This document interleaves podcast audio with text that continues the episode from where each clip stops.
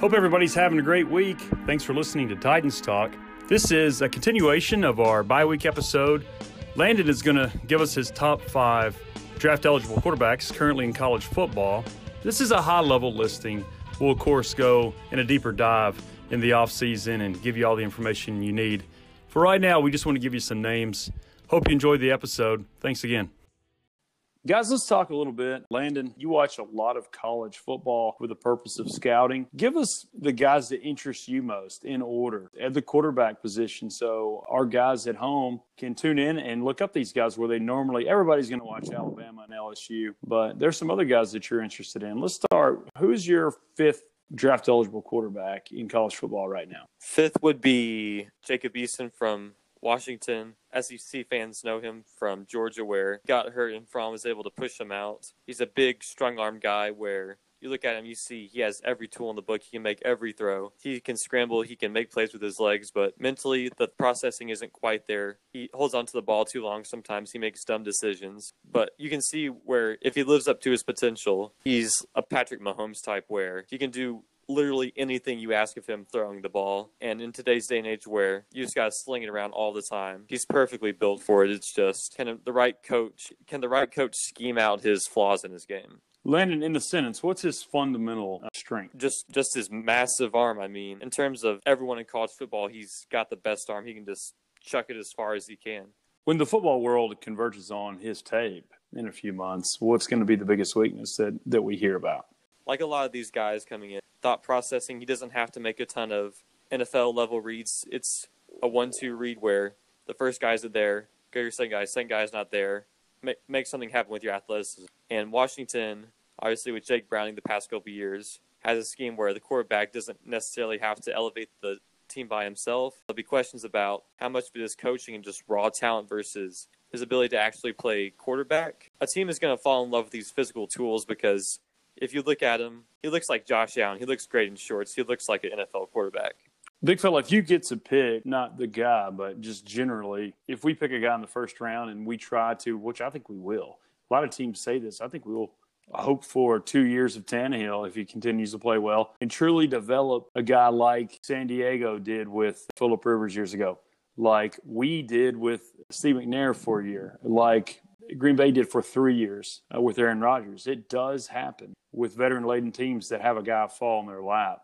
If that's going to be the environment in the case, what attribute are you looking for? Are you wanting a guy that's dual threat, like we talk about Lamar Jackson a lot, or are you wanting one of these prototypical statues, uh, makes reads and has a big arm? Like in your heart of hearts, like what what attributes do you hope wind up with? In my heart of hearts, I hope we get a guy who can who's a little bit of 50-50 because I'll tell you what, I've never been more excited and more terrified when Marcus would take off running down the field. There were times where, you know, he had 87 yard touchdown runs, but there were times where he just got murdered. Uh, I just think, you know, a guy like that is interesting to me.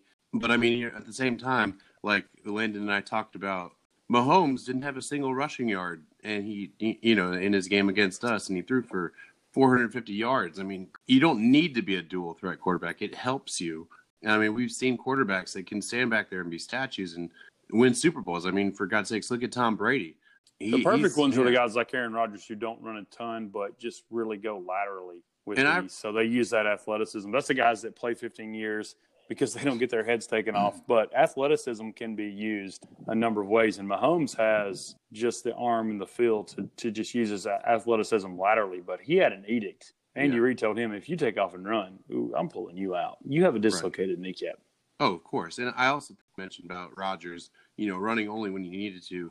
I think Russell Wilson has developed and has perfected that trait. So if we take a guy, I want a guy like Russell Wilson. I want a smart pocket passer who has all the athletic ability in the entire world. He he doesn't think run first. He he only does it when he needs to because Russell Wilson, you know, and I think you can attribute it to him playing baseball too.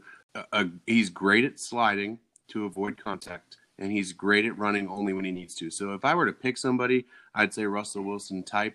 So Russell think, Wilson yeah. three seasons ago when he came and played, you and I were in the stands, of course, and I mean, this guy's rushed for 100 yards today, but it's been all lateral. the, yeah. That team wasn't very good. We beat them.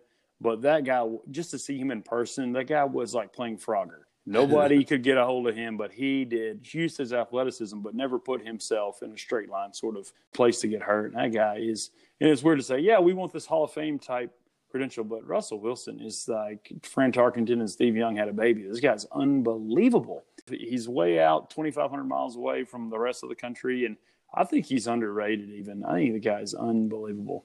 Landon, who's your fourth guy? My fourth guy was actually going to be Jalen Hurts, but like we've talked about, he's an athlete. He's probably the most athletic quarterback in this class. And at Alabama, they would actually do power runs with him against SEC defenses. So, like Lamar Jackson, he's a guy where you can design quarterback runs for him where you're not afraid of him, where if he doesn't slide, he's going to fumble or he's get his head ripped off.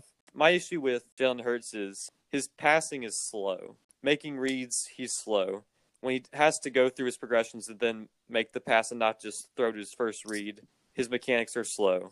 When he's trying to throw an accurate ball, and not just rip it, the ball has little velocity. Now, and especially at Oklahoma, where Lincoln Riley just churns out Heisman winners. When you look at his highlights in his passing, he's throwing to a guy that's either wide open or guys like CeeDee Lamb, who's going to be a top 15 picker. And that's not going to happen at the NFL level. Now, statistically, through this many games in the season, Hurts has been better than Kyler Murray or Baker Mayfield so far.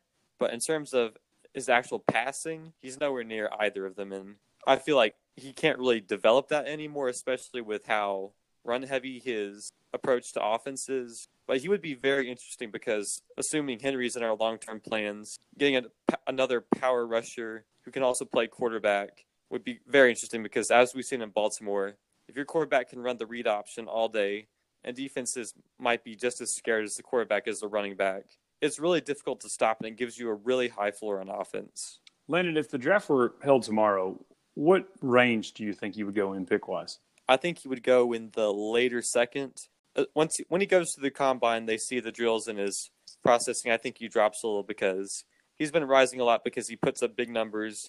He makes a ton of highlights for Oklahoma, who's a big time school even when Mayfield and Kyler Murray were tearing things up, you could see them making quarterback plays where you could see them doing that at, at an NFL level. I haven't really seen that with Hurts yet. So I think the mid second would be fair where you can justify gambling on this great athlete who mentally might not be quite there, but you think in the right scheme with the right weapons, you can hide his flaws and he gives you a more interesting dynamic offense than you would have had otherwise. I think mentally he's beyond there. I don't think he has the accuracy. I don't see him as a franchise quarterback. That doesn't mean he isn't. I think somebody w- would be wise to take a gamble on him in the second round. I think a team like us would profile pretty well for that if we, for whatever reason, have a pass rusher, somebody fall in our lap because everybody else is taking quarterbacks and tackles. Landon, who you got third? Third is Jordan Love, a small school kid out of Utah State. Physically, in terms of talent, he looks close to what Patrick Mahomes was coming out of Texas Tech, where he's not quite this tall, gangly guy with a giant arm, but he's smaller. He's more like an Aaron Rodgers size, but he just can make every throw in the book. Like Mahomes, he's got a lot of issues all over the board. Making reads, footwork, his mechanics, just everything needs not overhauled, but it needs to be refined. It needs to be developed. If you throw him into the Wolves, he has to start immediately he's going to bust because he's not ready at all. But if you cultivate him, if you let him develop, let him learn and fix his issues, he definitely won't be Mahomes, but he's going to be a good franchise quarterback because you look at him game by game, he's got at least 10 throws, complete, incomplete, interception, touchdown, where you can just see that being that throw being made at NFL level, and you can just see not every NFL quarterback would even attempt that throw because he'll be rolling out to his weak side. He'll just give a little flick of the wrist. He'll air it out 40 yards downfield into the perfect pocket. And then the next play, he'll throw a dumb pass over the middle that should be intercepted at the NFL level. I don't know if I would have the stomach for that again, but that high end sort of skills what they're looking for, but it's such a risk. Where do you think he would go for the draft for tomorrow?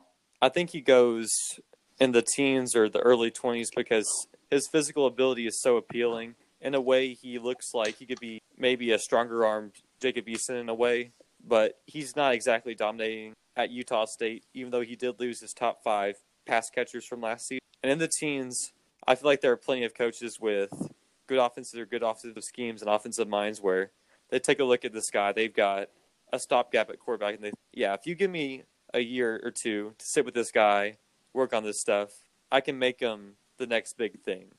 Land, that leads us to our last two, and it's going to be Tua and Joe Burrow, two guys who've just really impressed the biggest level of college uh, football at this point.